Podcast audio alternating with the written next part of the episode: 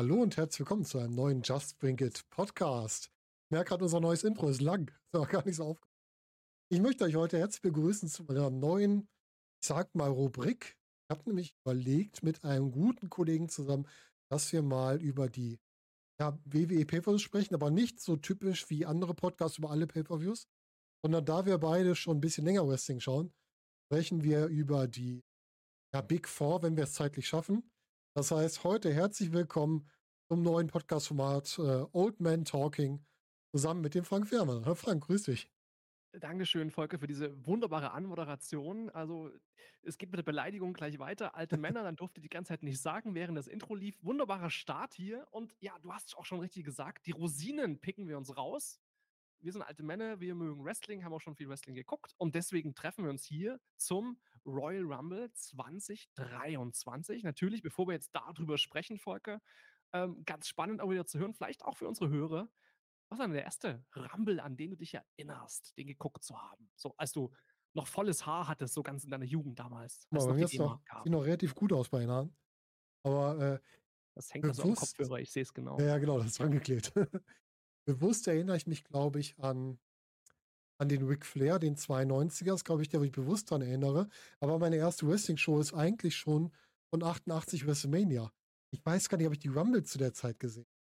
Ich erinnere mich auf jeden Fall an Ric Flair, an dieses eigentlich guten Rumble mit diesem merkwürdigen Ende mit Hulk und Sid und Ric Flair gewinnt dann und ein emotional total cooler Rumble, aber irgendwie das Ende war ein bisschen merkwürdig. Wie ist das denn bei dir? Was ist denn dein erster?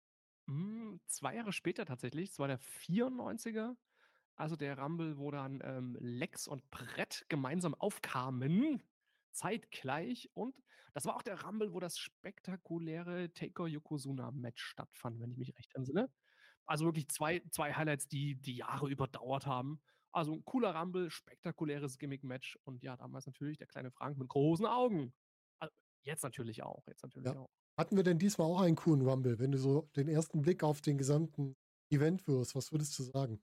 Hm, durchaus. Also, dazu muss ich mal sagen, vielleicht auch mal damals, ähm, und auch heute, es unterscheidet sich ja, wie du 'n Rumble oder generell 'ne Großveranstaltung wahrnimmst, wie du sie guckst. Ich erinnere mich gern zurück, vor so ungefähr 15 Jahren, ja doch, könnte hinkommen, habe ich die WWE-Großveranstaltung mit vielen Leuten zusammen geguckt. Wir hatten, ich hatte es 'n paarmal vielleicht schon gesagt, so 'ne Kneipe uns geangelt, die damals Sky, äh, für uns gebucht haben. Damals war sie auch noch nicht so weit verfügbar. Das heißt, du musstest jemanden finden, der für 40 Euro war es damals irgendwie, das per Sky gebucht hat.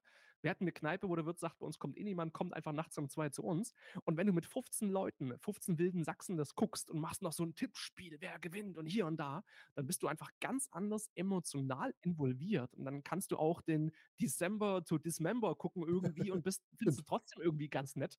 Ähm, ja, vielleicht ganz nett.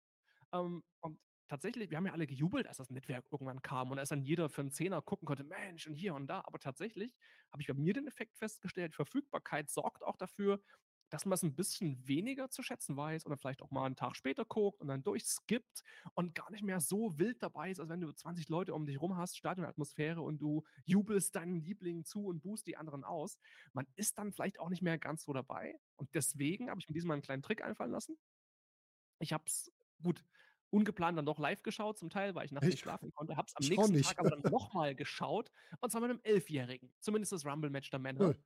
Weil, wenn du mit Publikum schaust, mit jemand anders, kann man sich anders austauschen, man kann nicht einfach vorspulen, ohne zu sagen, warum man vorspulen will und so, ist ja auch ganz schlecht. Ähm, von daher, ähm, ja, Zusammenschauen sorgt bei mir immer dafür, dass ich mehr drin bin und 'ne Show, egal wie gut oder wie schlecht sie ist, einfach noch mehr Spaß macht. So, jetzt habe ich 2 ich Minuten ohne ja. Unterlass gesprochen. Du hast mich nicht unterbrechen können, deswegen jetzt 30 Sekunden für dich. Wie hast denn du geschaut? Alles gut. Lustigerweise, ich konnte in der Nacht auch nicht schlafen. Ich habe erst ich habe das Männer-Rumble-Match geguckt, dann habe ich gesagt: „So, Mhm. jetzt legst du dich hin und schläfst gefälligst.“ Das hat nicht funktioniert, bin dann zum Frauen-Rumble-Match, glaube ich, wieder aufgestanden, habe mich auf die Couch gesetzt, habe das noch geguckt und den Main Event und konnte dann endlich schlafen. Habe den Rest am nächsten Tag geguckt, die Rumble-Matches noch mal. Bei mir war's noch die ich bin zwischendrin eingeschlafen nachts und dann wurde es irgendwann laut. Das war die die Post-Match-Szene nach dem Main Event. Ach so, Den oh. den habe ich noch den habe ich noch live gesehen, weil die plötzlich alle geschrien haben. Dachte: „Oh, jetzt jetzt guckst du noch mal, rechtes Auge aufmachen, was passiert denn hier grade?“ Ähm, ja, aber dann habe ich ja, ich glaube, eigentlich sämtliche Sachen noch mal irgendwie zum 2. oder zum 3. Mal irgendwo geschaut. Und bevor wir auch wieder starten, interessante Sachen festgestellt, ähm, wie du auch sicherlich, äh, hast du nachts sicherlich im Originalton gehört, die Veranstaltung, vermute ich mal? Weiß es ehrlich gesagt gar nicht mehr. Höre auf die Kommentatoren. Ich habe mir irgendwann angewöhnt, spätestens im Mhm. Studium, dass ich so Nebengequatsche total ignorieren kann. Das habe ich dabei genauso. War wie beim Fußball Hm. früher. Ich habe sehr genau aufgepasst. Ich habe nachts im Originalton gehört und habe dann mit meinem Filius, ähm, den deutschen Kommentar gehört, der von den beiden amerikanischen, aber deutschsprachigen Kommentatoren gemacht werden, äh, Tim und Calvin, irgendwie so könnten die heißen. Und zum einen festgestellt, ähm, der Audiomix ist unterschiedlich. Du hörst, wenn du amerikanischen Kommentar hörst, die den Arena-Sound, also das Publikum und die Geräusche 'n Tick lauter, als wenn du den deutschen Kommentar hörst. Und was auch sehr auffällig war, wenn du beide Sachen im Vergleich hörst, also entweder haben die das gleiche Skript oder die, äh, Deutschen sagen das Gleiche, was die Amis sagen, einfach 'ne Sekunde später. Es war sehr auffällig. Also, bei bestimmten Reaktionen, die habe ich einmal von Michael Cole gehört und dann wortgetreu, nur halt übersetzt, entsprechend auch noch mal von den Deutschsprechern. Das fand ich sehr, sehr spannend, dass es anscheinend so durchprofessionalisiert ist oder so so strikt, dass es halt so gleiche Vorgaben gibt: „Oh, guck mal, da kommt der und der und Mensch, und der macht das und das.“ Und dann wirklich wortwörtlich genau das Gleiche, nur übersetzt. Das fand ich super spannend, ist mir so noch nie aufgefallen, weil man guckt ja sonst ja nicht zweimal dann auch in 2 Sprachen. Ähm, das fand ich spannend. Man müsste jetzt eigentlich mal gucken, ob zwischen der Übertragung mit englischer und deutscher Tonspur vielleicht 'n Gibt's leichter Delay? Versatz ist. Echt? Gibt's Genau, wirklich? genau, gibt's Delay. Wann sagen zu welcher Sekunde sagen die das? Ähm, das wäre noch mal spannend. Vielleicht auch, ja, wie macht 'n ihr das, liebe Zuhörer an dieser Stelle? Einsendungen bitte an Ja. die ge genannten und bekannten Kanäle. Das wäre mal 'n spannendes Feedback, denn ich weiß, viele gucken auf Englisch. Viele würden am liebsten sagen: „Stimme ausschalten, ich will nur die Show sehen.“ Ähm, viele, viele, aber grad die Jüngeren sagen: „Hey, ich brauche das auf Deutsch.“ Und wenn wir alle natürlich in unsere Vergangenheit gucken, wir sind natürlich mit Zapf, Schäfer aufgewachsen. Der deutsche Kommentar hat uns immer irgendwo alle geprägt, so sehr wir manchmal geschimpft haben, wenn wir die Moves nicht gekannt haben und so was, geschenkt. Aber wir sind mit denen natürlich aufgewachsen. Ähm, von daher, ja, Kommentar, da sind immer alle irgendwo emotional dabei. Und ich fand's, ähm noch letzter Punkt zum Kommentar, bevor wir zur Show kommen. Anfangs wurden die beiden, äh, Tim und Calvin, also die beiden deutschen Kommentatoren, die nicht aus Deutschland kommen da, ihr wisst alle wie, ja sehr gerügt. Und dann haben sie früher sogar Carsten Schäfer da mal hingeschickt, dass er die so unter die seine Zipfel nimmt, seine Fittiche nimmt. Ähm, mittlerweile deutlich besser geworden, fand ich gar nicht mehr so schlimm, wie ich's am Anfang auch gefunden habe. 2, dreimal merkst du noch, dass die Deutsch nicht so täglich sprechen. Da gab's so 2, 3 Wörter, die nicht ganz gepasst haben, die zu sehr, ähm, wortwörtlich translated wurden. Aber ansonsten hat das auch vom Kommentar gepasst. Das konnte man sich anhören. Wenn Leute halt lieber Englisch mögen, mögen's halt lieber Englisch, aber an sich war das 'n ganz passabler Kommentar. Man merkt auch, dass sie's schon seit Jahren jetzt machen. Ja. Die haben sich auch eingegroovt. Mhm. Mal einfach Ja. sagen. Am Anfang war's wirklich so 'n bisschen schleppend, aber da Jo. merkst du halt auch, die waren halt auch nicht schon 20 Jahre im Geschäft. Ne. Muss mal reinkommen. Richtig, richtig. Ja gar nicht so einfach, überhaupt mal in so 'n Job reinzukommen. Und dann auch das ist jetzt nicht so sagen wir's mal ganz einfach, wenn du in Deutschland 'n Kommentar anfängst, fängst bei bei 'ner kleinen Liga an, wir mal, du kommentierst Wrestling-Kult. Nehmen wir mal die als Beispiel. Ähm, das sind dann nicht Tausende von Leuten, die dir zuhören, sondern vielleicht Ne. 2, 3 weniger. Richtig. Das ist 'n ganz anderer Druck, der da auf dich wirkt. Wenn du dann im nationalen Fernsehen auch noch international Die Fallhöhe ist einfach 'ne ganz Richtig. andere, natürlich, richtig. Und dann hast du auch amerikanischen Kommentar ja wirklich Personen, die sich über Jahrzehnte eingeprägt Hm, äh, du weißt übrigens schon, dass ich Wrestling-Kult kommentiere, oder? Ja gut, das ist du bist ja Profi. Aber ich meine jetzt, wenn bei dir jemand Neues anfangen würde, 'n neuer Kollege jetzt. Äh, der Herr Mudo, ja, mit dem ich jetzt jetzt Aber der ist ja auch schon länger, ne? Wie lange macht der das jetzt schon?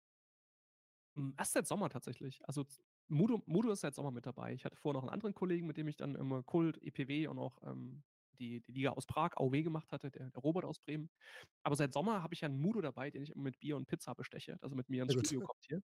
Genau. Aber das soll heute nicht Thema sein, aber wir bleiben bei Kommentar und sind damit zum Beginn der Veranstaltung, denn bevor der Rumble mit dem Rumble-Match der Männer beginnt, da kommt nämlich 'n Kommentator zum Ring, lieber Volker. Ja.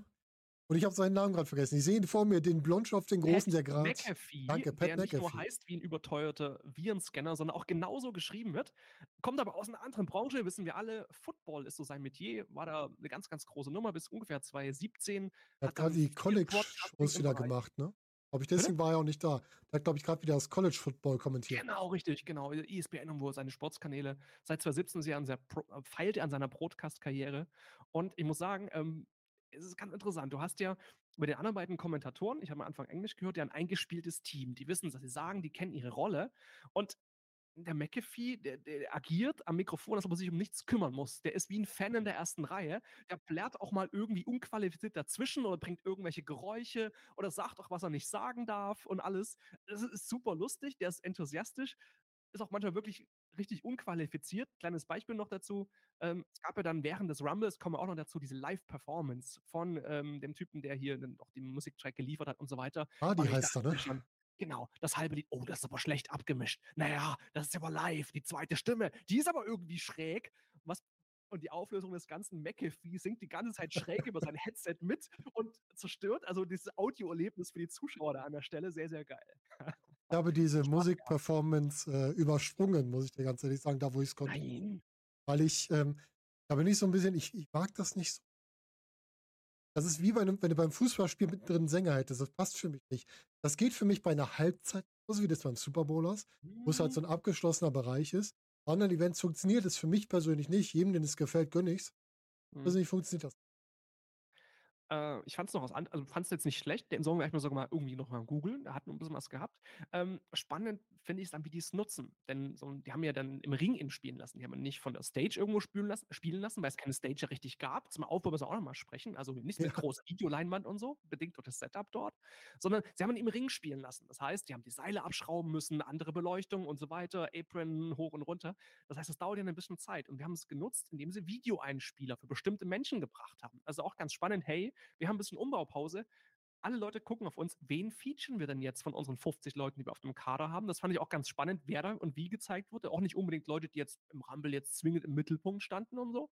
Also, während des Rumbles ganz, ganz spannende Entscheidung, die man auch mal so 'n bisschen analysieren könnte. Aber, ähm, bevor wir zum Meta wären, lass uns doch mit dem ersten Match des Abends starten. Ja, das können wir gern machen. Und bevor wir starten, reden wir mal drüber, wie uns die Wrestler da gestartet sind. Denn für mich war's 'n bisschen: „Schickt die Mäuse ins Labyrinth“, ne? Also, der Weg zur zum Ring war ja nicht so richtig gerade. Die sind ja so 'ne Kurve gelaufen. Richtig, Fand ich ja super lustig. Die laufen gerade drauf zu und sehen ja noch gar nicht den Ring, weil sie erst um 'ne Ecke müssen. Und ich habe mir gedacht Ursache? Was ist die ja, Ursache? das würde mich mal interessieren. Was liegt das an der ja, an der Halle? Richtig, die haben ja die Halle nicht 'ne übliche Halle, wo sie so irgendwie Raw oder irgendwas machen. Sie hatten ja in 'nem Dome gemacht. Ja. Also, 'ne große Halle. Die haben über 50.000 Zuschauer gehabt, auch, glaube ich, den den Zuschauerrekord oder zumindest 'n Einnahmerekord für 'nen Rumble gebrochen. Der war vorher bei 2.017. Und aufgrund des Hallen-Setups konnten sie gar nicht, ohne krass jetzt Zuschauer zu verlieren, sagen: „Hey, auf dieser Seite ziehen wir mal so 20 Meter Videoleinwand vor und machen noch irgendwie 100 Quadratmeter Stage und dann kommen wir auf eine Rampe zum Ring.“ Sondern das ist ja so ja, Madison Square Garden kennen wir ja auch. Da hat man ja auch eher 'ne kleine Weite und läufst du quasi durch die Fenster so von der Seite rein. Und hier war's analog sogar mit 'ner Kurve. Also, jetzt gar nicht so super, super High Level und professionell. Die Videoleinwand, ja, zum Karate gab's auch schon größere gefühlt. Also, tatsächlich, was das anging, gar nicht so so wild gewesen, aber natürlich dadurch massiv Leute drin gewesen. Und was man in wenigen Einstellungen gesehen hat, die hatten den großen Videowürfel über dem Ring. Das heißt, die hatten vierseitigen Videowürfel über 'n Ring anstelle dann gut, die kleine Einlassleinwand hatten sie, aber dann, was die Produktion angeht, über 'nem Ring noch, dass alle irgendwo was sehen konnten, was natürlich auch toll ist, wenn du für 5 in der letzten Reihe sitzt. Na gut, lass es 50 sein, ähm, dass du dann trotzdem noch irgendwas mitbekommst. Ja, besonders ich habe auch am Anfang gedacht, bevor ich das mit den Würfel gesehen da hinten die die sehen, dass da jemand reinkommt, da warten die wieder Mhm. 90 Minuten, bis der Nächste reinkommt. Aber damit siehst du natürlich auch. Und ich Genau. möchte gerne den Award für die besten Sprints verleihen. Einmal an Angelo Dawkins bei den Männern und einmal Ja. Nikki Cross bei den Frauen. Oh, Beiden Nikki. durchgesprintet sind. Nikki war wild, das war schon Ultimate Warrior-like, wie die Ja, durchgezogen wirklich. hat. Ähm, letzte Frage zu deinen Schaugewohnheiten vom Royal Rumble. Bist du ein Zuschauer mit Stoppuhr? Nö. Ich bin Gucke einfach okay. nur hin. Du schon? Ich bin auch keiner, aber bei 2 Einzügen, ich weiß nicht mehr welchen, war ich mir der Meinung: „Ne, das können jetzt nicht 90 Sekunden gewesen sein.“ Seth Oh, Rollins hat auch alleine 5 Minuten gebraucht zum Ring. Sind's 90 oder 60? Gab's 90 immer war unterschiedliche? 90 waren angekündigt. Zurzeit 90. Gab ja auch schon mal 60, ne? Ja, genau. Das ist nicht nicht ganz Aber wir hatten konsistent sogar mal 2 Minuten bei Jahrzehnten. Okay, ja. Aber ich glaube, Seth Rollins hat gefühlt 5 Minuten gebraucht. Der war sehr lange unterwegs. Ich weiß gar nicht, wer's noch war. Also, waren wirklich 2, die so Mhm. sich Zeit gelassen haben, sagen wir's mal so. Kannst froh Mhm. sein, dass Roman Reigns nicht im Ring war, weil bis der im Ring ähm, Ring ankommt beim Rumble, Ja. sind schon wieder 28 andere rausgeflogen. Ähm, Baron Corbin, äh, hat sich auch sehr viel Zeit gelassen. Das hat aber andere Gründe Ja. gehabt, aber auch dazu kommen wir dann gleich. Ja, er hat, äh, gezwungenermaßen Zeit verlängert.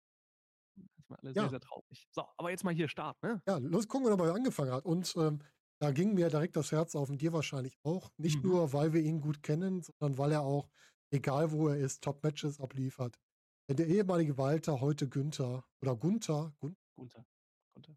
ging als Nummer 1 in den Ring und dann nicht nur, dass die uns den reinstellen, die packen uns noch das beste Match von unserer Europa in den Opener quasi vom Rumble. James ist Nummer 2. Boah, fand ich das gut. Mir das Spaß. ich total super und war für mich eigentlich der Grund, auch dann wach zu bleiben. Sagen, hey, okay, jetzt, boah, jetzt drücke ich die Daumen, drücke die Daumen und guck, was er so macht. Und ich habe mich die ganze Zeit auch beobachtet, während des, des Rumbles zu gucken, hey, wo ist er gerade? Ist er noch drin? Hängt er gerade in der Ecke? Was macht er als nächstes? Und so, äh, super, super spannend. Ähm, auch mal eine ganz andere Art, einen Rumble zu gucken, wenn man, man ist halt so viel mehr drin in der Sache, wenn man jemand die Daumen drückt und sagt, hey, cool, mal gucken, wie weit, wie weit er kommt. Und ich habe dann mal mitgezählt, boah, und jetzt ist schon Top 10 und alles, Top 8 und klasse und hier. Und dann nimmt es den Verlauf, aber da greifen wir jetzt vorweg. Ähm, super spektakulär. Ich habe letztes Mal noch erzählt, lustigerweise in dem dass ich noch 2019, glaube ich, mit, Mhm. mit Walter damals am Merchstand noch über Gott und die Welt geredet habe, rumgeflaxt habe. Jetzt siehst du den da auf der riesen Mhm. Das ist schon was, was ganz Besonderes, klar. Ja, dann kam The Miz und The Miz hat direkt mal gemerkt, so ein Handkantenschlag von Walter, der setzt sich auch schon mal auf den Hosenboden. Hat es auch sehr gut verkauft, muss ich sagen. Ja. Das kann Miz einfach gut. Kann er. Man merkt natürlich auch, dass sein Act jetzt gerade nicht so super gefragt ist. Also wird entsprechend anders eingesetzt, ähm, also noch in der Vergangenheit prominent eingesetzt wurde. Ja, aber funktioniert immer und ähm, spielt die Rolle hervorragend und macht den, den, den Schisshasen und alles, den, den, den Heal, der halt gerne wegläuft und entsprechend Jubel, er fliegt raus, alles richtig gemacht und fertig und gut. Vollkommen in Ordnung. Äh, Kofi Kingston kam als nächstes rein. Und Mhm. Kofi hat leider eine Serie, Serie begonnen, letztes Mal, die er fortgesetzt hat. Denn sein Kofi-Spot, der hat leider diesmal Haben mir zweimal angeguckt den Spot und geschaut, okay, wie könnte es denn gemeint gewesen sein? Ja, offensichtlich sollte er auf dem Drehstuhl landen, also nur um jetzt drüber zu sprechen. Ähm, Walter hatte, Gunther hatte New Day eliminiert, erst den einen, dann den anderen. Und die Idee war wohl, dass sein Kollege den Drehstuhl schon so in Position bringt, Kofi drauf landet und dann wohl spektakulär zurückkommt. Aber schwierige Geschichte, blind gesprungen letztendlich, knapp verfehlt. Ähm, vielleicht sogar noch böse gelandet, hoffentlich nicht verletzt. sah böse Und- aus. Ne? Du konntest sehen, dass beide Kommentatoren, Deutsch und Englisch, fast zeitgleich drüber spekuliert haben, ob der eine Fuß vielleicht doch noch oben ist. Ähm, ja, so ist es, wenn du halt live kommentierst und aber tatsächlich ist nichts daraus geworden. Also offensichtlich dann, dann doch ausgeschieden und auch der Referee hatte ziemlich schnell dann signalisiert, nee, ähm, Schulterzucken, nee, ist doch raus. Ähm, ja, möglich, dass es anders geplant war, wissen wir nicht. Wir können darauf spekulieren. Das machen wir an der Stelle sehr, sehr gern. Hauptsache, Ähm, er hat sich nicht verletzt, das ist erstmal das Wichtige. Ganz genau, ganz genau.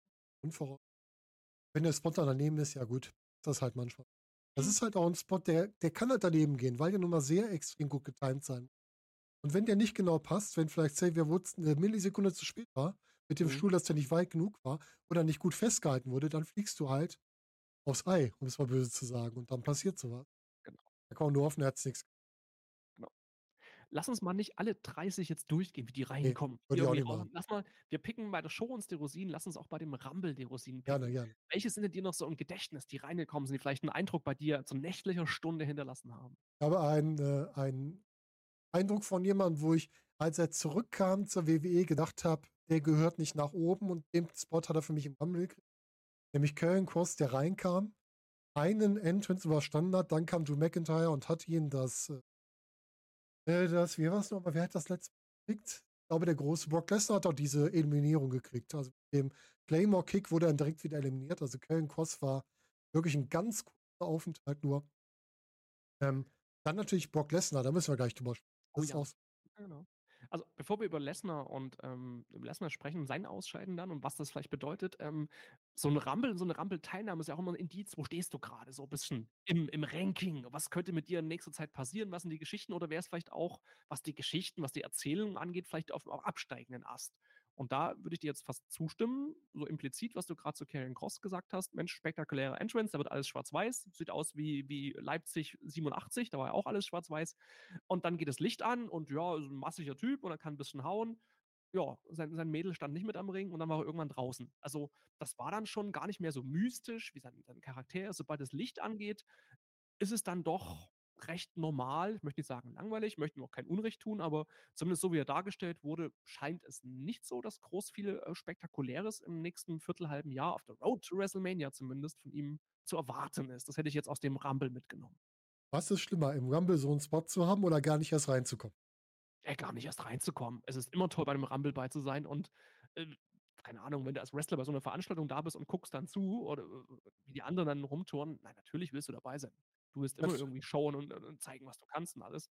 Ähm, von daher, aber so wie er eingesetzt wurde und wie sie es gestaltet hat, aber auch dann, was er so rüberbringt, wird es vermutlich nicht der Fan-Favorite 2023 sein. das war halt das Ding, weil relativ zeitgleich zu ihm ist ja auch Dexter Loomis zurück, den haben wir gar nicht gesehen. Ist also gar nicht jetzt aufgetaucht. Ich weiß nicht, ob er verletzt ist oder irgendwie aus anderen. Aber auf Ja jeden Fall. gut, aber du hast halt nur 30 Spots, in dem Falle hier. Und bei den Shows, bei den Weeklies hast du auch noch weniger Spots. Das heißt, die Ja. müssen sich immer entscheiden, wen setze ich denn jetzt ein? Wen setze ich erstmal auf die Ersatzbank, um ihn vielleicht frisch zu halten, dann wieder neu reinzubekommen. Und es ist nicht Platz, um Geschichten für alle zu schreiben. Also es muss immer Leute geben, die verlieren, die weniger im Spotlight sind. Das ist dann einfach so. Ja, vollkommen richtig. Ja, 30 Spots. Einer hat doch gefehlt. Wer war es denn? Der ehemalige Kompagnon von Happy Corbin, der war doch eigentlich auch angekündigt. Und den haben sie nicht mal mehr erwähnt. Wie heißt er denn jetzt? Madcap Moss meinst du Danke. vielleicht? Genau. Der war doch angekündigt ursprünglich. Habe ich nicht verfolgt. Weiß nicht, Okay. ob er genannt worden ist. Ja, dann lass uns doch zum großen Brock Lesnar kommen. Und das war etwas, ich finde, hier merkst du die Unterscheidung, würde ich jetzt sagen, aus meinem laienhaften Mhm. Sicht, zwischen der Vince McMahon und Triple H Zeit. Brock Lesnar hat hier seine Rolle gekriegt, dass er Leute eliminiert, aber gegen die, die ihm, sich mit ihm messen konnten auf gleicher Höhe, ob es jetzt ein Famous, McIntyre, Gunther ist, da musste er halt auch ein bisschen mehr auspacken, um an die ranzukommen. Und mit ihm wurde auch direkt eine Story dann wiederum gesetzt mit Bobby Lashley zusammen. Und ich hätte nicht gedacht, dass ein Brock Lesnar so einfach eliminiert wird aus dem Rumble. Mm, Wie hast du das denn gesehen? Überrascht natürlich, wie auch die ganze Halle überrascht war. Natürlich lässt er zu großen Emotionen rein und wissen ja alle, was, zu was er in der Lage ist. Er hat nicht sofort jetzt den ganzen Ring so zerlegt, dass alle Plattformen er der Überlessner war, was er auch schon damals als, als Champion mit der extrem dominanten Darstellung war, das ist richtig. Und für alle natürlich kam dann die recht schnelle Eliminierung überraschend, aber auch toll, weil natürlich, das ist eine von mehreren Beispielen, dann die Geschichten damit erzählt werden. Du machst den Rumble ja nicht nur, um zu sagen, hey, wer- ist denn hier von WrestleMania dann die Nummer zwei dann im, im Titelmatch, sondern du nutzt den Rumble idealerweise, um Geschichten zu erzählen für das Match selber, aber auch um Folgegeschichten, Rivalitäten entsprechend aufzubauen. Das ist äh, bei Lesnar super gelungen, aber auch manchmal Sachen zu teasen. Also das Face-Off mit Gunther, total gut. Eine Auseinandersetzung gab es so noch nie. Da wurde ab und zu mal drüber gelesen und getwittert, Mensch, was wäre denn wenn? Und dann schreiben Fans drüber und sagen, Mensch, das wäre ja mal cool. Äh, Dass die sich einfach dann nur ein paar Sekunden anschauen und dann vielleicht sogar noch was machen und dann schaltet dummerweise die Kamera weg. Ich glaube, es war eine, eine etwas unglückliche Kameraführung in dem Moment, weil wir alle gerne hätten mehr gesehen. Vielleicht das sogar Absicht, ne? Nicht zu satt werden lassen, die Leute. Ähm, aber finde ich gut, überraschend, auch ein Stück weit mutig natürlich eines der größten und teuersten Zugpferde so früh ausscheiden zu lassen. Andererseits fürs Geschichtenerzählen, wo andere Dinge im Fokus stehen sollen, natürlich ideal. Du nimmst die beiden größten, schwersten, gefährlichsten damit aus dem Rennen, die sind quasi miteinander verhakt. Das Ausscheiden mehr oder weniger auch logisch, wunderbar. Hat Brock Lesnar den Schaden genommen? Nee, das ist alles gut. Also das war Schaden vollkommen im in Sinne Ordnung. von, äh, wird er, wird er als weniger gefährlich wahrgenommen? So, ist alles gut. Tatsächlich, der hat, äh, der hat Sheamus, McIntyre und Gunther durch den Ring geworfen. Ich glaube, der nimmt so schnell keinen Schaden. Und der hat ja dann draußen noch für Schaden gesorgt, indem er noch mit der Ringtreppe vandaliert hat. Und dann äh, ja, Baron Corbin auf dem Weg noch abgeräumt, hat mit sehr viel Schwung sich dabei auf den Hintern gesetzt. genau, mit, mit dem Corbin hat er auch randaliert. Genau, also ähm, meines Erachtens alles richtig gemacht, total super. War gut. Ich fand es auch gut. Ich finde es auch schön, wenn solche Leute, wo man eigentlich denkt, boah, die sind jetzt bis Ende da, wenn die dann überraschend Mhm. schnell eliminieren. Weil das macht halt, bringt halt was Neues rein.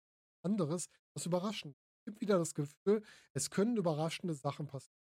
Weißt du, wenn bei euch ein Tippspiel gewesen wäre jetzt in eurer Podcast-Community und gefragt worden wäre, was sind eure Top 4, die da am Ende drin stehen, da hätte doch niemand alles richtig gehabt. Nee, und das auf ist doch super. Das ist doch super, wenn es nicht so vorhersehbar ist unter den gleichen vier üblichen wieder, alles und so weiter.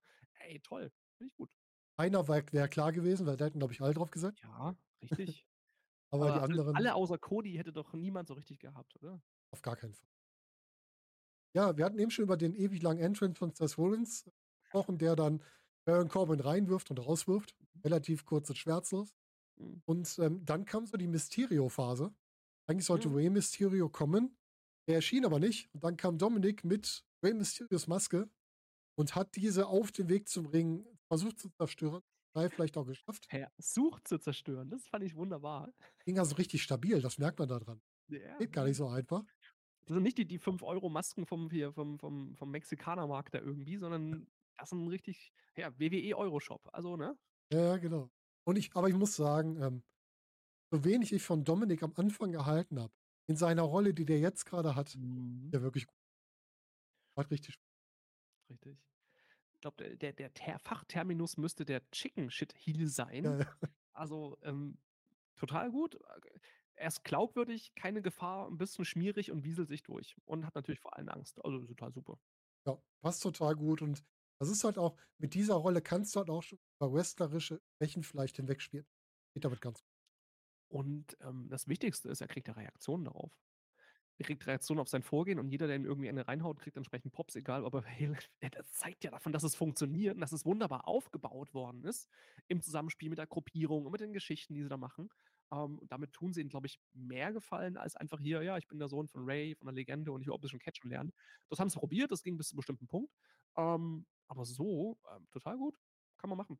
Und ich finde auch, dass Dominik eine der der Säulen hier war, die dafür gesorgt haben, dass Cody am Ende so be Mhm. Cody hat alle Mhm. Eliminierungen gekriegt, für die er entsprechend gut, äh, bejubelt wird. Wir gleich noch drauf.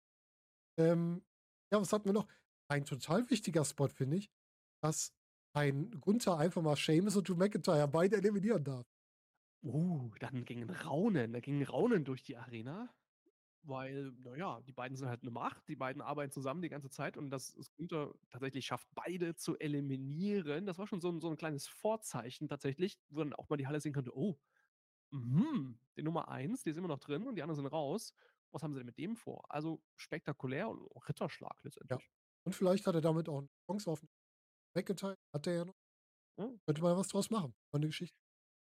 Haben sich bei 'ner Survivor Series mal ganz kurz gegeneinander gegenübergestanden für wenige Sekunden, Minuten, als er zum ersten Mal in ins Hauptroster reinkommen durfte, damals als NXTler. Da gab's mal so 'ne kurze Szene. So 'n kurzen Schlagabtausch gab's bereits. Ah, ist schon 'ne Weile her. 3, 4 Jahre oder so was, ja. Ja. Dann, äh, wurde Judgment Day noch mal ergänzt. Haben auch glaube, weiß gar nicht, Damien Priest war ne, der kam später. Der kam Damien später. Priest kam später noch. Aber das Stable wurde halt komplett aufgefüllt. Auch komplett antreten. Und, äh, antreten, auftreten und wieder abtreten, da kommen wir aber gleich noch. Und dann, äh, kam die aber der eine, Anführungsstrichen, Senioren-Spot, ja? Sag's wirklich in Anführungsstrichen. Vorsicht. durfte antreten. Wrestler Wrestler-Senioren, ja, also nicht vom Gesamtalter, sondern von dem Wrestling-Alter. Und, ähm, das fand ich auch. Diesen Spot fand ich so gut, weil der so gut passt. T macht seine seine Kicks, die sehr gut aussahen, muss ich sagen. Hätte ich nicht gedacht, dass die noch so gut aus Für die Zeit, die er nicht im Ring war, fand ich das schon durchaus Ja, ist immer die Frage, ne, kommt jetzt jemand rein und kann quasi richtig mithalten? Das war natürlich Nostalgie bei ihm. Das war das Spinneroni, es waren seine 2, 3 Manöver, am Ende dann ich glaube, Gunther hat ihn sogar rausgeworfen, ne? Ja, und das passt Ähm so gut, ne, weil der Gunther ja immer sagt: „Nicht diese blöde Showman, Leistung im Ring. Also raus mit dem, der hier so 'n Quatsch macht.“ Das finde Genau. ich passt total. War gut gemacht. Und ich glaube, Booker T's Heimatstadt, mich nicht irre. Deswegen wurde er auch mit reingenommen. Ich glaube zumindest auch Heimatregion, eins oder aus der Ecke. Das kann sein, ja. So, Ja, wie wenn wir schon bei gesagt. wenn wir schon bei Rentnerauftritten sind, natürlich auch 'n Ü40-Catcher. Was sagst du denn zu Edge? Ja, ähm, Edge hat seine Story wieder aufgenommen mit mit Judgment Day. Ich habe bei der Story 'n bisschen Angst, dass die sich totläuft, weil die schon so lange läuft. Ich hoffe, dass man da jetzt gut zu 'nem Ende kommt. Wir haben ja jetzt Best Ja. Ich denke mal, man wird jetzt über Mixed Tag Team vielleicht probiert man mal Intergender, bin ich mal gespannt. Weil ich glaube, sowohl Beth Phoenix als auch Rhea Ripley kann's auch Intergender. Dass man über den Weg geht und dann das Finale Edge in Baylor macht und dann die Story erledigt. Tippe ich jetzt. Ja, vielleicht ziehen sie's bis Mania und so weiter. Genau, Ähm, bemerkenswert fand ich die Jubelrufe, die sein Entrance hervorgerufen hat. Das war schon richtig, richtig, richtig laut. Äh, vielleicht sogar sind wir wieder beim Vergleich, 'n Tick lauter als bei Cody, weiß man nicht, aber zumindest es war super, super Entrance. Auch 'n Spot, der einfach jetzt, ja, extrem dazu beigetragen hat, dass die Geschichte weitererzählt wird. das ja, wurden ja 2 dann eliminiert. Er wurde dann mit Hilfe von äh, von draußen und 'n bisschen Dominik dann ähm, und dann draußen die Prügelei und dann kommen genau, also total super, viele Geschichte, gutes gutes Auftreten von Edge, schön die Geschichte erzählt und wieder 4 eliminiert oder 3. Und spannende Frisur. Kann ich von ihm Ja, da hatte ich wiederum gehört, dass es an 'nem Filmdreh liegt, den er jetzt grade macht. Er hat ja bisschen Pause gehabt und in der Pause ist er natürlich nicht sitzt nicht aufm Sofa und macht irgendwas, sondern er dreht Filme und alles. Also, es muss irgendwo da wohl 'n Hintergrund haben, irgend sein filmisches Schaffen. Ja. Ja, dann kamen noch 'n paar Leute rein und dann kam Omos und da denkt man direkt: „Oh, oh, großer Kerl, äh, Beth Phoenix kann nicht kommen, die kann ihn nicht rausküssen, das ist schon mal weg.“ Und, äh, was passiert da jetzt? Und dann hast du wirklich die Situation, gut, Braun Strowman kommt und Omos eliminiert nicht eine Person in diesem Wie viele wie viele WWE-Wrestler über 2,10 m haben denn überhaupt schon mal 'nen Rumble gewonnen? Unglaublich, also Den über zwei Meter Royal zehn. Rumble den Royal Rumble, ne? Man sagt immer: „Oh, jetzt kommt der und der und der ist der Favorit.“ Hat Big Show schon mal jemals den Rumble gewonnen? Wo ist 'n der Taker? Ist der drüber? Äh, Taker war, glaube ich, 2012, 2013. Ja, Der ich glaube Taker ich, war okay, mit mit Taker vielleicht, aber tatsächlich die Großen werden immer verkauft als die ja, und Mensch, aber der große Khali ist auch nicht die Royal Rumble-Legende geworden. Das hat vielleicht noch andere Gründe gehabt, ne? Aber tatsächlich, ähm, ja, Yokozuna war nicht groß, aber massig. Der hat mal gewonnen. Ja. 93, glaube ich, Ja, genau. mhm. Das war mit dem Macho Man, dieses, äh, ganz furchtbare Finish-Spot vom Rumble, wo der versucht hat, Yokozuna zu pinnen. Cover und wäre aus'm Cover rausgeworfen aus'm Ring. Herrlich, herrlich. Ja, aber es ich fand's cool, auch die Szene mit man sagt, das passt auch, ne? Die beiden hatten 'ne Fehde miteinander. Braun Strowman hat ihn schon mal geschlagen, eliminiert. Mhm. Aber Strowman sieht gut aus. Ich hätte eigentlich Ja. nicht gedacht, dass er diese ist ja einer der der Rückkehrer des letzten Jahres und man hat so 'n bisschen verfolgt, was Strowman außerhalb macht mit seiner kleinen hier Liga, Narrative, Create Narrative und so weiter, wie er auftritt und, äh, hier 'n Fettnäpfchen, da 'n Fettnäpfchen und so weiter. Ähm, dass man ihn zurückholt, dass er so krass gut in Form ist und dass er nach wie vor einfach funktioniert, das ist schon beeindruckend und der ist natürlich auch 'ne Statur und auch dann, wenn er gegen Walter steht und so äh, gegen Gunther steht das hat schon was. Und natürlich, ähm, es ist Wrestling und da will man, so sehr ich sie mag, nicht immer nur die 1 1,60 Menschen rumflippen sehen. Das ist auch spektakulär, das hat auch seinen Platz, aber wenn die großen Kolosse da stehen und aufeinander einschlagen, das ist Klatsch, das ist halt spektakulär. Das ist auch Wrestling und genau in diese Nische oder dies diesen diesen Part, das nimmt halt das füllt halt Strowman aber hervorragend aus. Die Mischung macht's halt. Ja. etwas was. Das war 'ne Na gute. Sch Ja, und dann haben wir dann kommen noch 2, die auch 'n sehr großen Spot hatten, nämlich Ricochet und Logan Paul. Logan Paul kommt auch als als, äh, lupenreiner Heel wieder zurück. Der war ja zwischendurch in der Mist-Fehde mal so 'n bisschen gewandelt, aber der hat sich ja wieder ganz typisch in die Rolle reingesch Und die beiden sollten ja zum Ende 'n sehr coolen Spot haben, den wir aber ruhig schon mal Ich glaube, sein sein Social-Media-Game hat ihn einfach auch zum zum zum Heel gemacht. Hast du das mitbekommen mit dem Krypto-Kram da und so weiter, dass er etwas in die Nesseln gesetzt hat mit seinen Hinweisen an seine Follower und so? Ich glaube, Logan Paul ist menschlich einfach 'n ziemlicher Idiot. Das war Ja. ganz böse zu sagen, aber Aber er zeigt das halt, dass macht er's im Ring kann. Richtig, genau. Also, Heat Magnet, also so nicht ohne Grund hat man damals vielleicht mit Miz geteamt, ähm, äh, macht er genau alles richtig, ne? Er weiß genau, wohin er gucken muss und zeigt dann mal auf das Mania-Ding, bumm, dann buhen sie schon alle und so weiter. Also, er hat's raus, wie er mit 'nem kleinen Fingerschnipp die Leute hat. Und da muss er nicht mal irgend 'n krassen Move machen. Und die krassen Moves kann er auch. Also, es ist eigentlich schon beeindruckend und man könnte neidisch sein, wie jemand, der als Quereinsteiger reinkommt, A, so prominent eingesetzt wird, aber B, dann verdammt noch mal auch keinen Fehler macht und weiß, was er tut, aber auch seine Rolle verdammt gut einzuschätzen weiß und damit zufrieden ist. Der will halt nicht von allen geliebt werden und so weiter, der will Reaktionen haben und die kriegt er. In den letzten Jahren hat WWE Promis 'n bisschen mehr Glück gehabt, ne? Bad Bunny war nicht im Ring so gut, aber hat auch super performt für sein Verhält Hallo, ich fand also, wenn du guckst, was für Promis früher im Ring waren, Ah. also, ich habe ja gesagt, die 94 habe ich zum 1. Mal geguckt, ne? Also, der der Lawrence Taylor, der Footballer, ne? Und, äh, die anderen Kanonen da, die ja irgendwo im Ring mal was machen durften und alles. Also, zuletzt, ja, es ist vielleicht nicht die super, super A-Plus-Riege, aber muss man auch wieder sagen, so 'n YouTuber mit seiner YouTuber mit seiner mit seiner Followerschaft, also geil. Und richtig die haben alle Bock und die bringen alle extrem viel mit, also vorzeigbar. Und dann haben wir natürlich diesen massigen Double Springboard von Ricochet und Logan Paul, wo die halb an die Ringdecke fliegen, wo ich mir gedacht habe: Und „Ey, Elimination Chamber braucht ja noch was. Packt die beiden doch mal ins Singles-Match.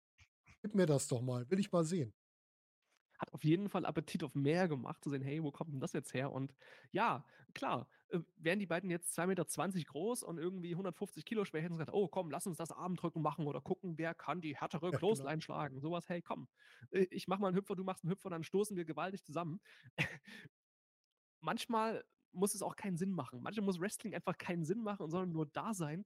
Ich glaube, niemand hat in dem Moment hinterfragt: „Warum tun die das?“ Einfach nur gesagt: „Geil, super.“ Und in den Zusammenhang muss ich noch jemanden ansprechen, der früher schon wieder raus ist, was ich total schade Für Mhm. mich ist 'n Montez Ford, der auch so 'n unheimlich guter einmal so 'n guter Springer ist, sagen wir mal das, Mhm. und der für mich auch so 'n toller Charakter der ist für mich leider total unter der ist auch rein und direkt wieder raus.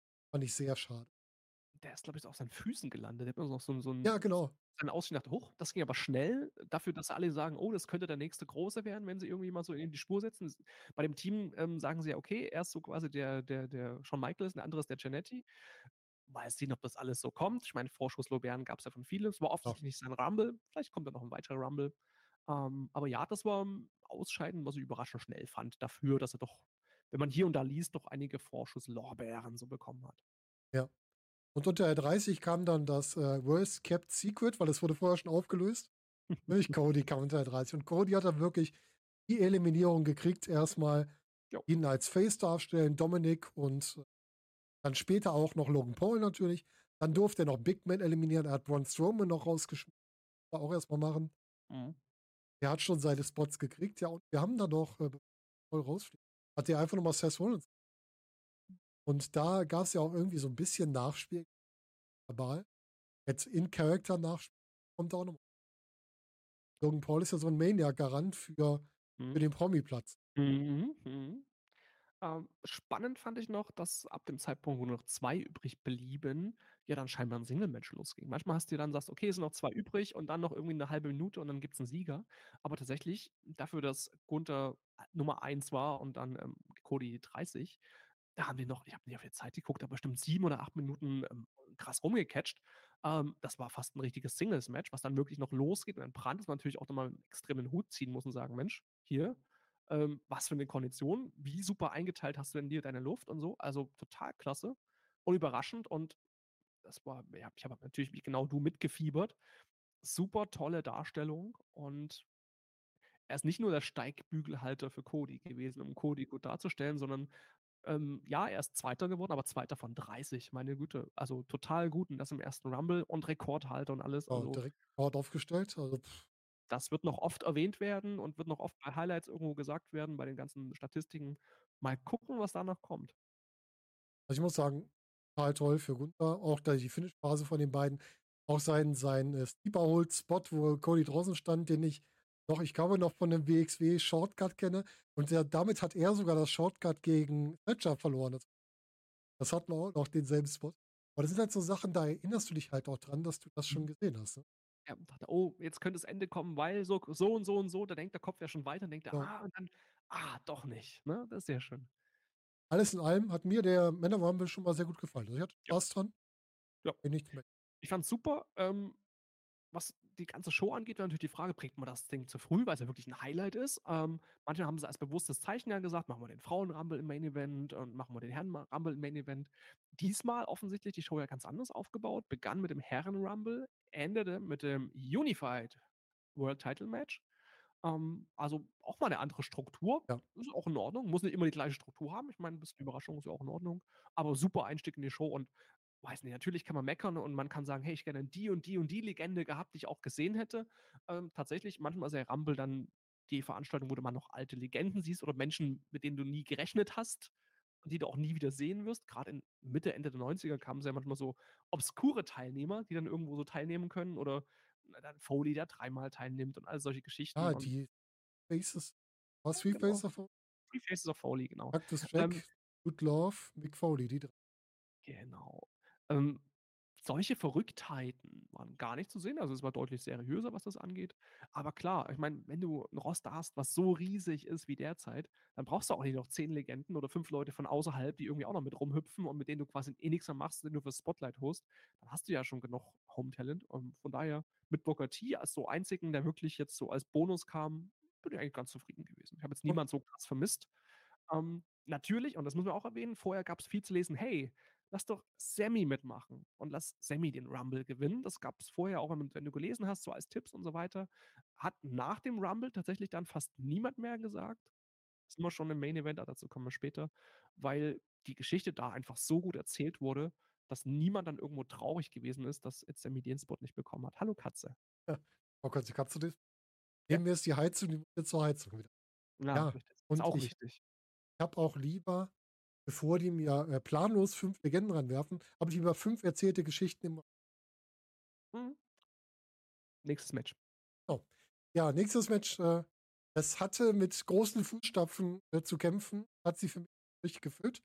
Das war das Mountain Dew Pitch Black Match Bray Wyatt gegen LA Knight. Ich mochte die Rückkehr von Bray Wyatt, ich mochte die Entwicklung der Story durch auch. Ich mag auch die beiden am Mikrofon.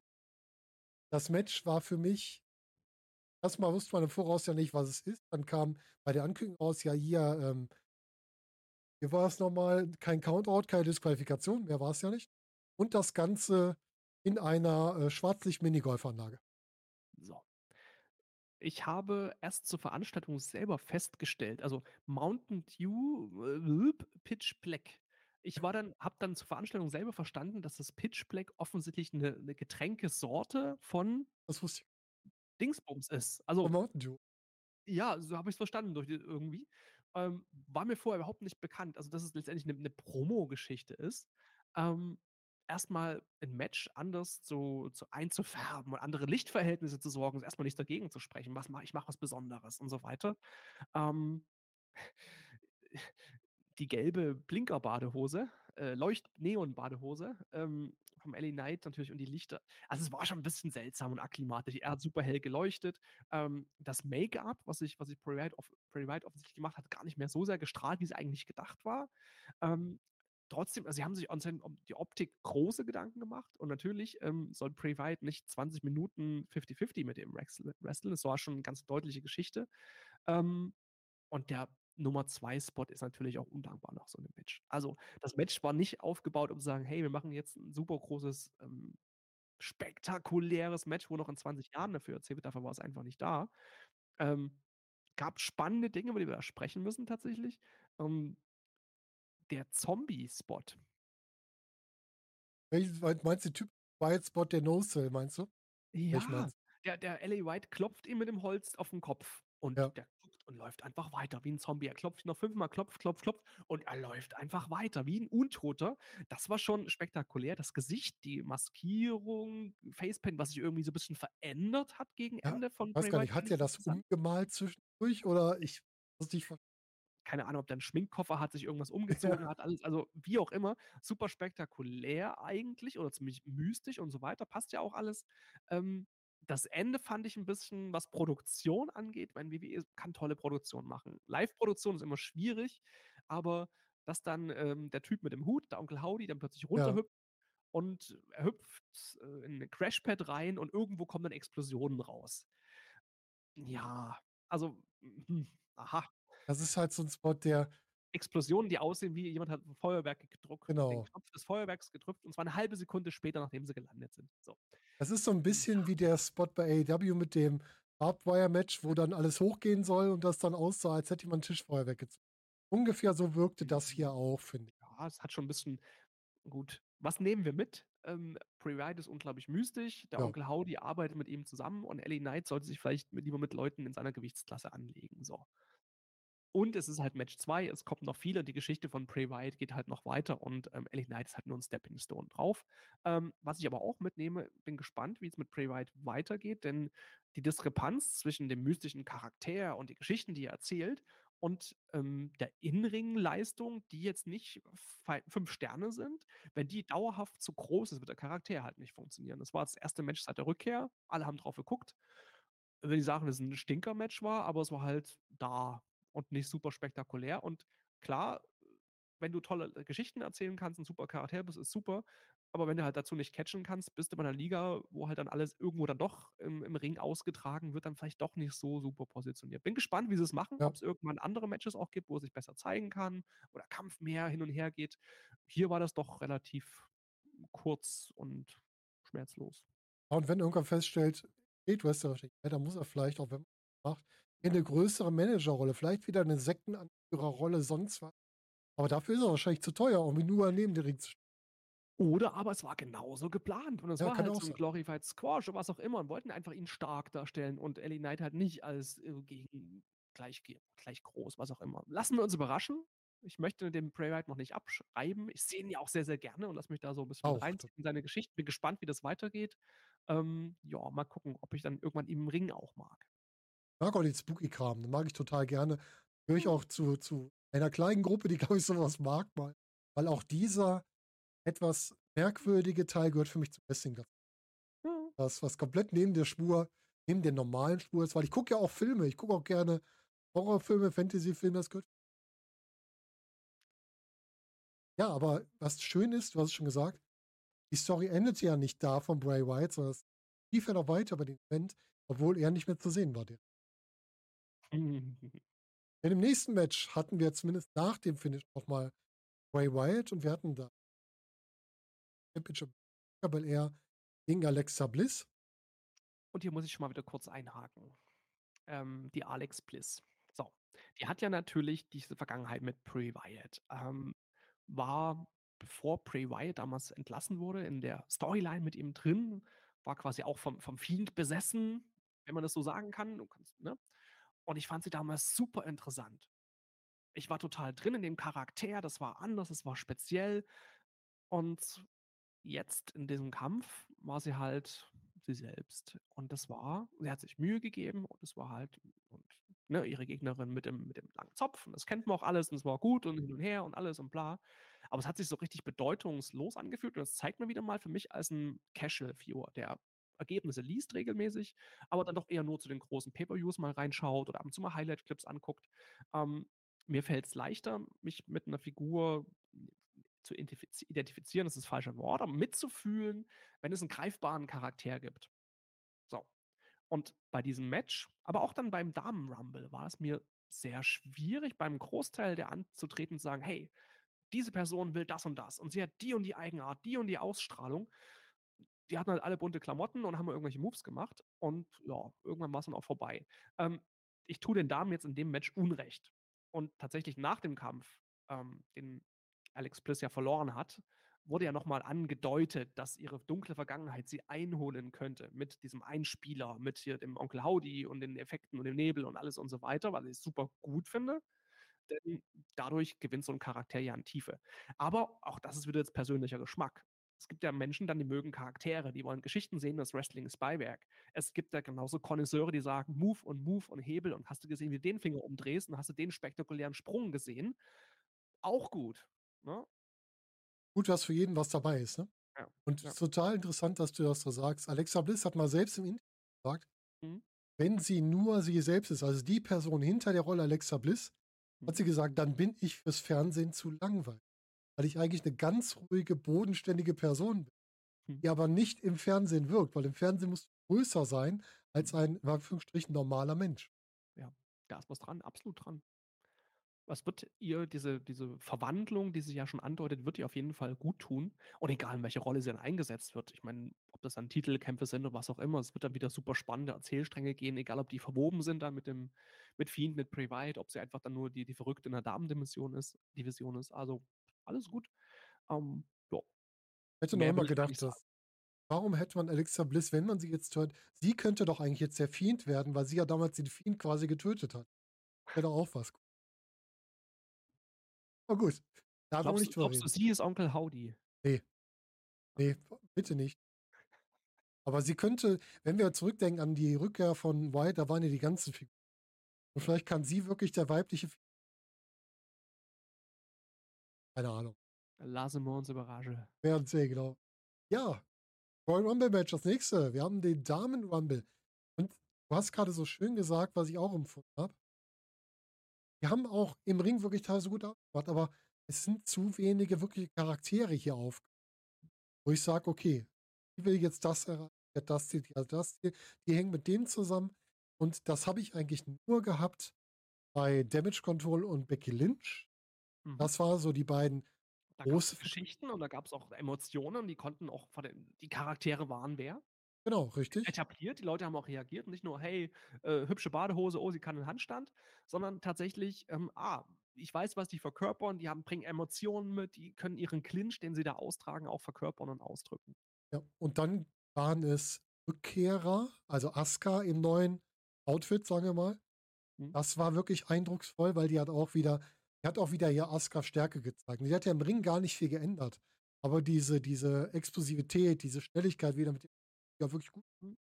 Das hat mir da wieder gefallen. Da war es so 'ne Mischung Charakter und Inu und, ähm, dann halt bei vielen also, für mich hat zum Beispiel auch das Cosplay von, äh, überhaupt nicht funktioniert, weil ich da aber auch eben was war's? Ja. Street Fighter, glaube ich, nicht so drin bin. Richtig, genau. Man hat's dann in über 'n Kommentar gehört, was es sein sollte. Ähm, im englischen Kommentar wurde, glaube ich, de de de dieses Geräusch, was was Yushin Honda es gab so 'n Street Fighter, der ich glaube, der japanische, der so 'n bisschen Sumo-Ringer war. „Hey, Yushin!“ Irgend so wurde dann Okay. sehr zielgenau nachgemacht. Also, ja, also vielleicht gab's Menschen, die es dann zu schätzen gewusst haben. Wo ich noch mal 'ne Lanze brechen muss, ist die eigentliche Qualität an der Damen-Division. Wenn du mal guckst, Ja, wie auf jeden Fall. WWE Damen-Division 2023 wrestelt im Vergleich zur es ist unfair, ich sage, zur Generation Kelly Kelly und früher. Aber einfach so. So, das waren damals Fitnessmodels, ähm, wo du schon beim Seillaufen Angst hattest, dass sie zerbrechen. So. Und das hat natürlich heute schon das ist das ist völlig in Ordnung, was die machen. Das ist teilweise spektakulär und ist abso äh, große Verbesserung, was das angeht. Ähm, mir fällt's manchmal trotzdem schwer, mich drauf einzulassen, einfach weil ich mit wenn ich bei Charakteren nicht drin bin, dann können die zwar schöne Handstand machen und hier 'ne Kopfschere und da noch irgend 'ne artistische Zirkusaktion, dann klickt's halt dann trotzdem nicht. Gibt Leute, die mögen das wiederum auch, aber klar, dafür ist für jeden Geschmack halt was dabei. Und das ist das ich glaube, ich spreche es in jedem zweiten Podcast an. Das große Problem von Mhm. eigentlich allen Damen-Divisions, egal welcher Liga du aktuell guckst kriegen es ganz selten auf die Kette, auch mal gescheite Storys in der Damen-Division, womit die Charaktere auch aufbaust. Und das ist das Problem. Die können alle im Ring super sein. Solange du mit denen nichts erzählst, werden die nie so ankommen wie die, über die du 'ne Geschichte Und Ausnahmen gibt es ja. Und die Ah. Ausnahmen sehen wir dann ganz am Ende in dem Main Event. Denn ja, natürlich, äh, Rhea Ripley war schon vorher 'n Charakter und war schon vorher jemand, der der anders war und der durch seine Andersartigkeit die durch ihre Andersartigkeit, was, äh, Charakter, was, äh, die Kleidung, was Frisur und alles anging, rausstach. Aber die letzten Monate mit Judgment Day haben ihr natürlich auch extrem geholfen, ihren Charakter zu schärfen und Reaktionen beim Publikum zu bekommen, aber auch dann ihr ganzes Auftreten so zu verändern, dass sie einfach raussticht. Und mein Gott, die ist rausgestochen in diesem diesem Rumble. Aber hallo, also krasse Ausstrahlung, die auch, wenn du schaust, damals NXT UK, ihre ersten Ja. Kämpfe damals gegen ich glaube, gegen Toni Storm und alles, wie Oh, sie mhm. aufgetreten das war schon damals gut, aber was für 'ne Ausstrahlung hat die denn jetzt? Hammer. mal das Mae Young Classic an damals dabei Mhm. war, wo sie noch nicht als Rhea Ripley, glaube ich, angetreten ist, aber zumindest noch in dem Design, wollte ich schon sagen, in ihrem Outfit vom vorherigen Indie wo Ja. sie noch das das zwar große und und mit viel Kraft antreten die groß mit Kraft antretende aber sie hat war halt noch komplett fast sagen, nicht aalglatt ist eigentlich falsch, aber so blass. Man hat halt Mhm. keinen Charakter. Und Rhea Ripley ist halt 'n gemachter Charakter. Die wirfst du irgendwo in 'ne andere Liga und die hat direkt 'ne Ausstrahlung, die hat direkt 'ne Wirkung. Die weiß, wer sie ist. Ja, richtig. Das ist total gut. Wir können ja auch hier mal noch so 'n paar Highlights gucken. Äh, Liv Morgan war 2., die war auch am Ende Mhm. ganz schön. Liv Morgan ist vielleicht auch ein hundertprozentig im Ring überzeugt, aber die holt es für mich 'n bisschen raus im letzten Jahr durch ihren Willen, etwas zu zeigen. Fighting Spirit und Underdog-Storyline. Also, in jedem Match, wo sie irgendwo drinne war: „Hey, ich bin 'n Kopf kleiner, aber ich bin 'n Stück wilder und ich möchte unbedingt kämpfen.“ Und tatsächlich schafft die's auch dann also, du merkst ja an manchen Matches, ob's still bleibt, was das Publikum macht.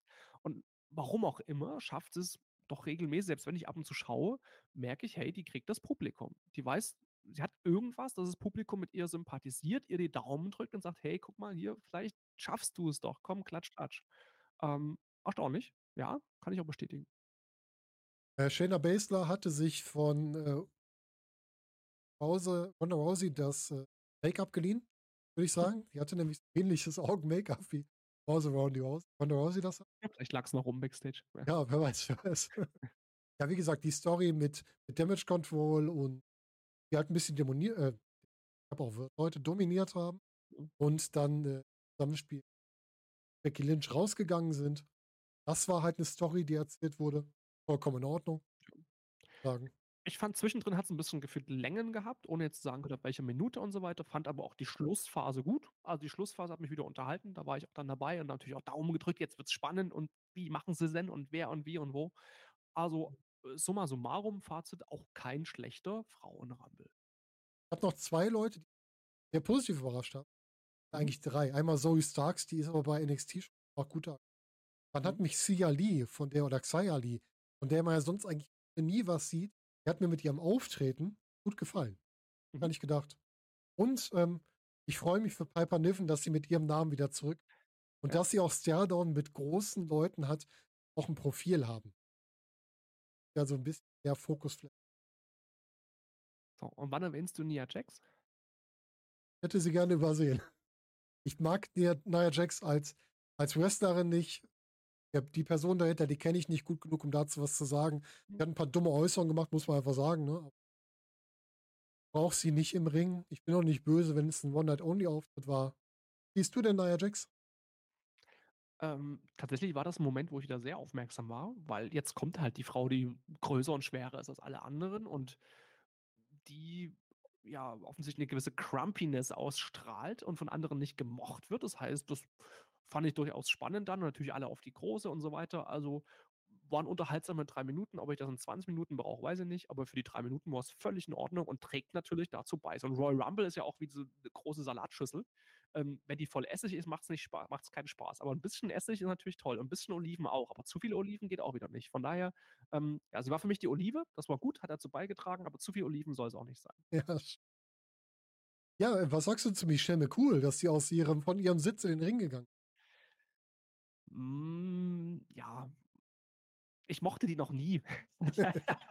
Nein, Ich weiß nicht. nachvollziehen. Ich, äh noch bevor dann irgendwann bekannt war, dass sie dass sie mit äh, dass sie Frau Taker ist. Ähm, es gibt immer Wrestlerinnen oder Wrestler, die magst du und die magst du Ja. nicht, weil die sind dir egal und, oh, die mochte ich tatsächlich noch nie und von daher hat mich das total kalt gelassen und ja, natürlich spektakulär und sie sitzt da, wird überraschend aufgerufen und sagt: „Na gut, dann weil ich schon mal da bin in der 1. Reihe, dann mache ich halt auch mit, kurzer Anfahrtsweg“ und so. Ja. Ja gut, kann man machen und, dafür, dass er ewig nichts getan hat, ähm, gewrestelt hat aktiv, war das auch völlig in Ordnung und und das Kind saß da am Ring und alles, Daumen drücken und bla. Nett, war in Ordnung. Aber ich kann da nicht über meinen Schatten springen, weil ich sie einfach früher nicht leiden konnte, deswegen bleibe ich jetzt dabei. Pü. Sieg war halt der Booker T-Spot im Frauen-Rumble. Ja. Sagen wir's einfach, wie es ist. Na gut, sie ist noch Tick 'n Tick fitter als der alte Ja, Mann, aber ja, ja. Aber ich meine jetzt von der Einordnung halt diese Legende, Ja, die genau, halt genau. Äh, der Special-Bonus. Ja, genau. Und, äh, ja, ich fand das Finish hat mir sehr viel Spaß gemacht mit den Ja. Dreien. Das fand ich richtig gut. Alle auf dem Apron und dann, äh, Asuka spuckt Liv Morgan an. Die versucht noch blind Rhea Ripley zu eliminieren und wie die dann eliminiert wird, das fand ich sah so gut aus. Das ist auch von der Kraft von Rhea Ripley her ist das sogar nachvollziehbar. Ja, und super fand ich auch ich mag's ja immer dann in die die Gesichter zu schauen. Es gibt ja Wrestler, die die kämpfen mit so 'ner Gesichtsmaske und zucken maximal so mit dem Augenbraue oder irgendwas. Bei Rhea Ripley, äh, die kämpft auch mit'm Gesicht. Du konntest also ihre ganzen Emotionen ablesen. Sie ist halt in ist halt nicht nur, dass du halt den den Bizeps brauchst, sondern auch dann die die Gesichtsmuskeln trag tragen ja ganz dafür bei, dass du als Wrestler weißt, was du tust, rüberkommst und dann akzeptiert wirst und sie arbeitet viel mit dem Gesicht und du konntest da wirklich dann die Freude sehen, die Anstrengung, alles, aber auch das Überhebliche. Du kannst so viel aus diesem Gesicht lesen. Ich fand das total gut. Ja, hat mir auch Schönes Finish. Und verdiente Gewinnerin und sie hat sich Mhm. schon ihren Ja. Gegner gesucht. Hast du das schon gehört?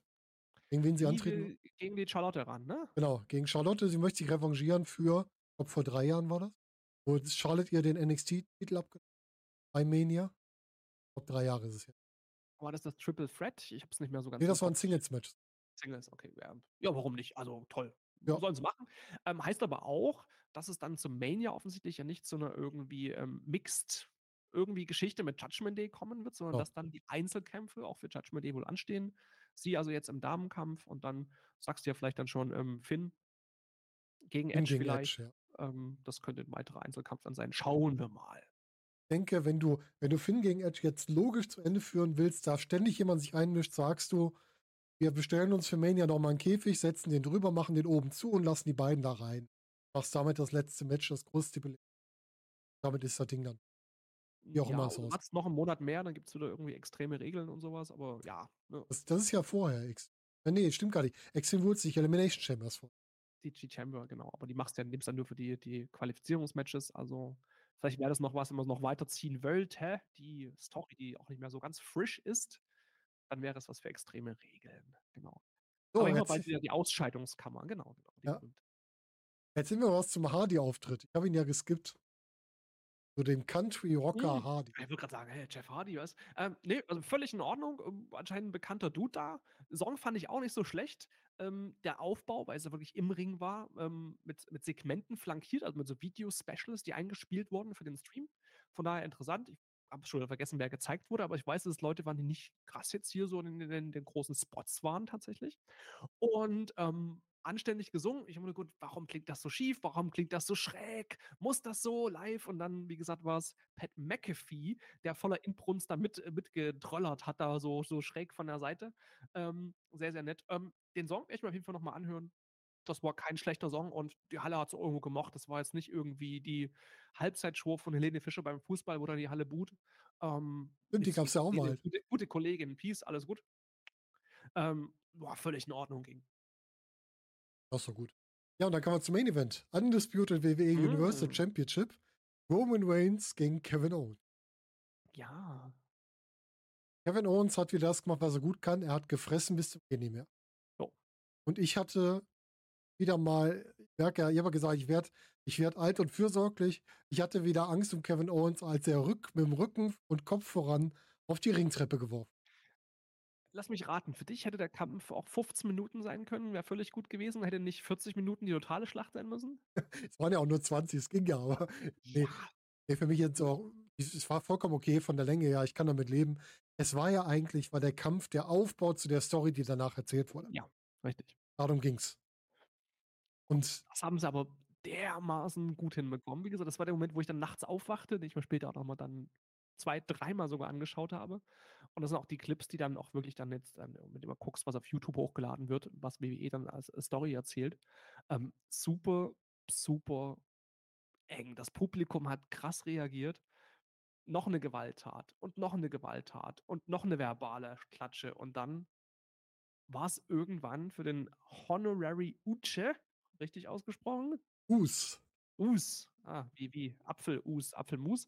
Honorary Us, äh, dann irgendwann doch einer zu viel und sagt: „Hier, ne, jetzt frisst du mal den Schlag.“ Und aber auch wieder spannend dann, hey, dass die Usos dann auch nicht einig sind. Ja, finde ich total gut. Aber Ja, erst mal diese die dieser kurze Punkt davor. Dieser Moment, wo wirklich Noch Sami Zayn sich noch dazwischen und stellt noch einen und und sagt. „Es reicht, Uh. du hast ihm genug gegeben.“ Und Roman Reigns sagt: „Ja, richtig, jetzt bist du dran.“ Ja. Die Sami Zayn dann entscheiden, okay, er wendet sich nicht gegen seinen Ja. Jahrzehnte-Freund, sondern er wendet sich dann doch gegen und dann hast du recht, diese diese Uneinigkeit der Usos, das ist so gut. Auch dass dann ich glaube, der, der am ehesten auf Sammys Seite stand, nämlich Jimmy, dass der auch derjenige ist, der den ersten Schlag gegen Sammy dann ausführt. Das war auch richtig. Mhm. Sehr, sehr spannend, wie sie's gemacht haben und dass das halt nicht das Ende der Geschichte ist, sondern einfach 'n neuer Twist, um es weiterzuerzählen. Dass es jetzt grade weiter eskaliert mit 'ner Wendung, die man irgendwo hat so kommen sehen, aber so genau dann auch wieder nicht.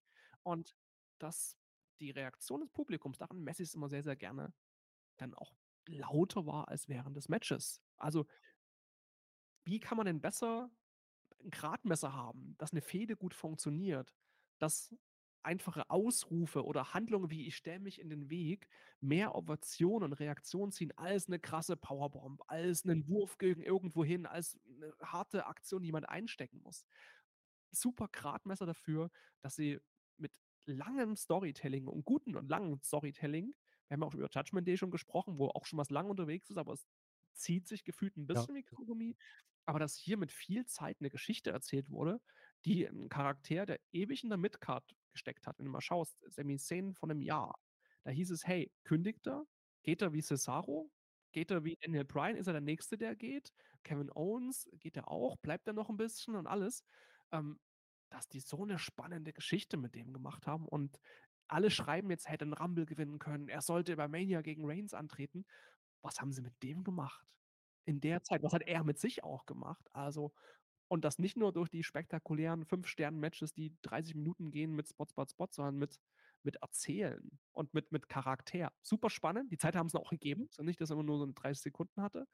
Ähm, aber, hm habe ich so lange nicht in Erinnerung gehabt, wenn ich WWE geschaut habe, dass so was Eine der gemacht wird. besten Storys der letzten des letzten. Jahrzehnts auf jeden Fall. Ja. Glaube ich schon sagen. Und es macht halt immer noch Spaß. Du sagst schon, jetzt haben wir wieder einen neuen Twist. Es ist ja nicht so, dass es jetzt einfach nur heißt, Sammy ist raus.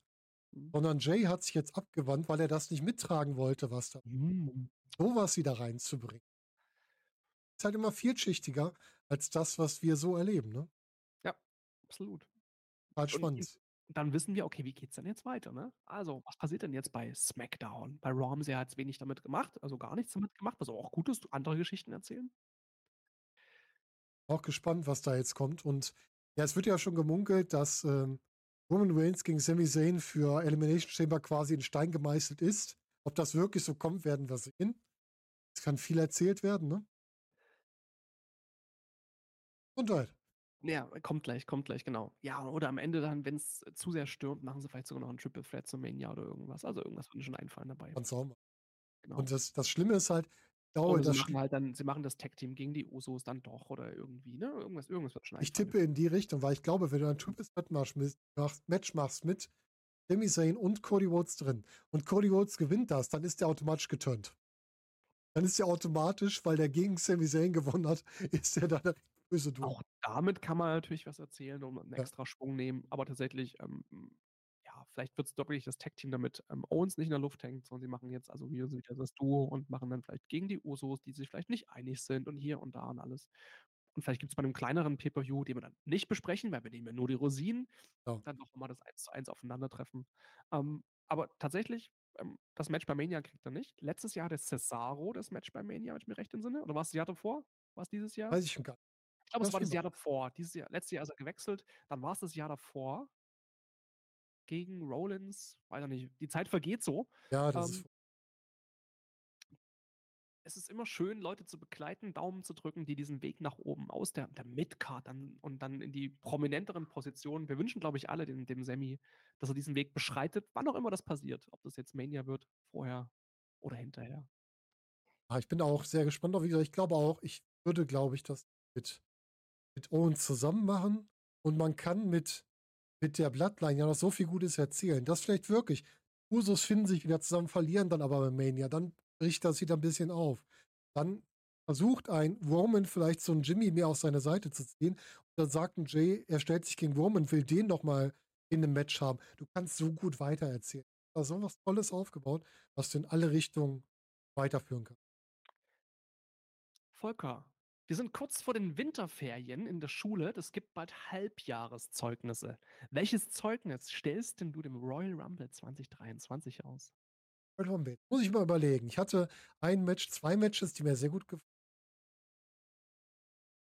Dazwischen, das, der Damen Royal Rumble war so, ein- so befriedigend. Die anderen beiden waren so im Bereich, vielleicht drunter noch, drei Minus und ihre Ecke. Vielleicht sogar das, ja, sagen wir, lass mal drei, das ist ein bisschen positiver. Wir wollen ja positiv abschließen. Das heißt, wir haben zweimal eine Eins, wir haben einmal eine Drei, wir haben zweimal eine Drei Minus. Wenn wir das jetzt aufsummieren würden nach Punkten, ich würde mal sagen, im Schnitt kommen wir so auf eine 2 bis 2 Minus, würde ich ihm geben. Ja, so in etwa würde ich auch. Wie ist das denn bei dir? Was würdest Ich bin bei einer glatten 2. Und zwar aus der Begründung, dass das Schauerlebnis trägt ja dazu bei. Da hat man ganz zu Beginn drüber gesprochen. Und das Schauerlebnis war diesmal bei mir, hey, ich bin dann doch mal für das wichtigste Match oder das, das spannendste Match für mich mit Gunther live dabei gewesen und habe die anderen Kämpfe ähm, und habe es dann nochmal mit meinem Junior geschaut. Und das hat dazu beigetragen, dass ich es vielleicht einen Tick positiver sehe, als ich es vielleicht, wenn ich es nüchtern mit der Stoppuhr oder dem Notizblock irgendwo angeschaut hätte. Ähm, bin unterhalten worden. Es war manchmal anders als gedacht. Und es war völlig in Ordnung. Das ist eine 2. Das schaue ich nächstes Jahr wieder. Für mich Also wäre es. 2024, nicht das gleiche nochmal. Ja, klar. Für mich wäre es sogar anders gewesen. Es wäre schlecht ausgefallen, wenn die Matches nicht in der Reihenfolge gewesen wären. Weil du hast genau das gemacht, was eine Wrestling-Show brauchst. Fang gut an, Ende gut. Ja. Die Klammer muss gut sein, damit das Gesamtergebnis besser wirkt beim Kunden. Und wenn du das schon machst, dann kommst du halt auf eine 2 bis Also 2 Minus. Den Stinker immer im zweiten Match, willst du damit sagen? Oder zumindest irgendwo mittendrin und nicht am Anfang oder am Ende. Okay. Und Du kannst natürlich auch Banger nach Banger nach Banger machen, aber so oft kann Seamus nicht antreten. Also das haut nicht hin. ja, Royal Rumble. Nächstes Match oder nächste Show für uns, WrestleMania. Ne? Will. Mm, mm. Für die nächste Runde. Dann sehen wir mal, ob unsere Ideen da irgendwo hingeführt haben. Schon drauf. Bin echt gespannt. Zwei Monate sind es jetzt noch, zweieinhalb, genau. Ne? Zeit vergeht. Ja, Frank, damit sind wir durch. Schlussmoderation. Schlussmoderation. Erstmal äh, vielen Dank an dich. War wieder eine Wonne, mit dir darüber zu sprechen. Ja, vielen Dank für die Einladung. Diesmal ähm, beim letzten Mal ja krankheitsbedingt ausgefallen bei unserer Quizshow. Ähm, diesmal da gewesen, trotz leichten Schnüpfen. War sehr schön. Gerne wieder zum Main-Jahr. Bin gespannt, wie es bis dahin weitergeht. Ja, vielen Dank fürs Zuhören auf allen Kanälen dieser Welt: Spotify, YouTube oder eurem Podcatcher, wo auch immer ihr unseren Talk hört. Dann bis zum April wieder in dieser Konstellation vielleicht. Was ist denn die nächste Ausgabe, die man hier hören kann? Was gibt es denn als nächste? Aber jetzt muss ich gerade mal über. Ich nehme jetzt am Wochenende ja mal wieder eine Intermission auf. Das heißt, so gemischtes, Mhm. ich könnte fast sagen, gemischtes Hack von allem etwas. Also, was im Wrestling passiert ist, werden wir mal drüber sprechen. Das heißt, Bin ich AEW, gespannt, wer da WWE. Rind und wer da Schwein und wer da das Ja. der Rest ist. Ja? Musst du mal Also, klären dann bitte. Viele genau. Grüße. AEW, WWE, WXW, ein bisschen GWF, ein bisschen Nova, alles, was so da ist. Wir gucken wieder quer drüber, was passiert. Und ja, danach schauen wir weiter, was als nächstes kommt. Wir sind ja auch auf dem Weg zum Karat. Das kommt ja jetzt auch im Mhm. März schon auf. Da werden wir relativ viel machen. Du bist ja manchmal Passiert. auch auf live bei Shows und kannst von Fans angesprochen und getroffen werden. Was sind die Genau. nächsten Veranstaltungen, wo man dich sehen kann? Das ist einfach das Karat. Ich schaff's vorher zeitlich nicht, aber Karat, alle drei Abende plus Ambition. Und bei Oh, dir? das wird auch wieder mega da? cool. Ähm, ich habe jetzt dem Sebastian Hollmichel gesagt, dass ich zum ersten Mal beim Leben nach Bielefeld fahre. Das soll Oh, es ja wirklich geben. WXW schon so lange in Bielefeld, es war noch nie da. Und hat gesagt, komm nach Bielefeld, du darfst den Einlass machen. Da habe ich gesagt, ja, dann bin ich da. So. Also, ähm, wer Hallo zum Disco King sagen will, Einlass in Bielefeld und Wrestling gibt es natürlich auch. Das findet am 11. Februar statt, glaube ich zumindest. Samstag müsste das sein. Diese Show sollte vor dem 11. veröffentlicht werden, damit passt das. Ja, ansonsten Karat, da freue ich mich sehr drauf. Das wird sehr schön. ja, ich mich auch. Karat ist ja auch ganz wichtig, denn ich habe gehört, ihr seid da auch im Sponsoring wieder aktiv dieses Jahr. Genau, bei. Präsentiert ein besonderes, eine besondere Veranstaltung im Rahmen von Karat. Sagst du uns Ambition denn auch wieder an, da wir es wieder präsentieren? Ähm, ich glaube tatsächlich nicht, weil mein guter Kollege, der den Jokisch, das so richtig gut gemacht hat beim letzten World Triangle Tournament, Festival Dingsbums Stimmt, die Femme Fatale hat da toll angesagt. Und Femme Fatale und sowas. Der hat ja die, der hat ja die, die kleineren Shows an diesem Wochenende da gemacht. Und ähm, ich glaube, dann haben wir gesagt, dann lassen wir ihn auch mal Karat jetzt machen, einfach weil er es gut gemacht hat, warum ständig wechseln. Ich werde schon irgendwas für mich finden, um mich zu beschäftigen. Hab da auch schon was äh, vor, mal gucken, ob es klappt. Ich muss noch etwas lackieren. Und dann, dann, dann schauen wir mal. Bin mal gespannt, was wir da wieder Schönes erleben werden. Und damit verabschieden wir uns von euch. Ihr denkt dran, wenn ihr ähm, andere Meinung habt, gleiche Meinung habt, egal was es ist, ab in die Kommentare damit. Und wir wünschen euch noch einen schönen Nacht, je nachdem. Und wir hören uns nächstes. Macht es gut. Bis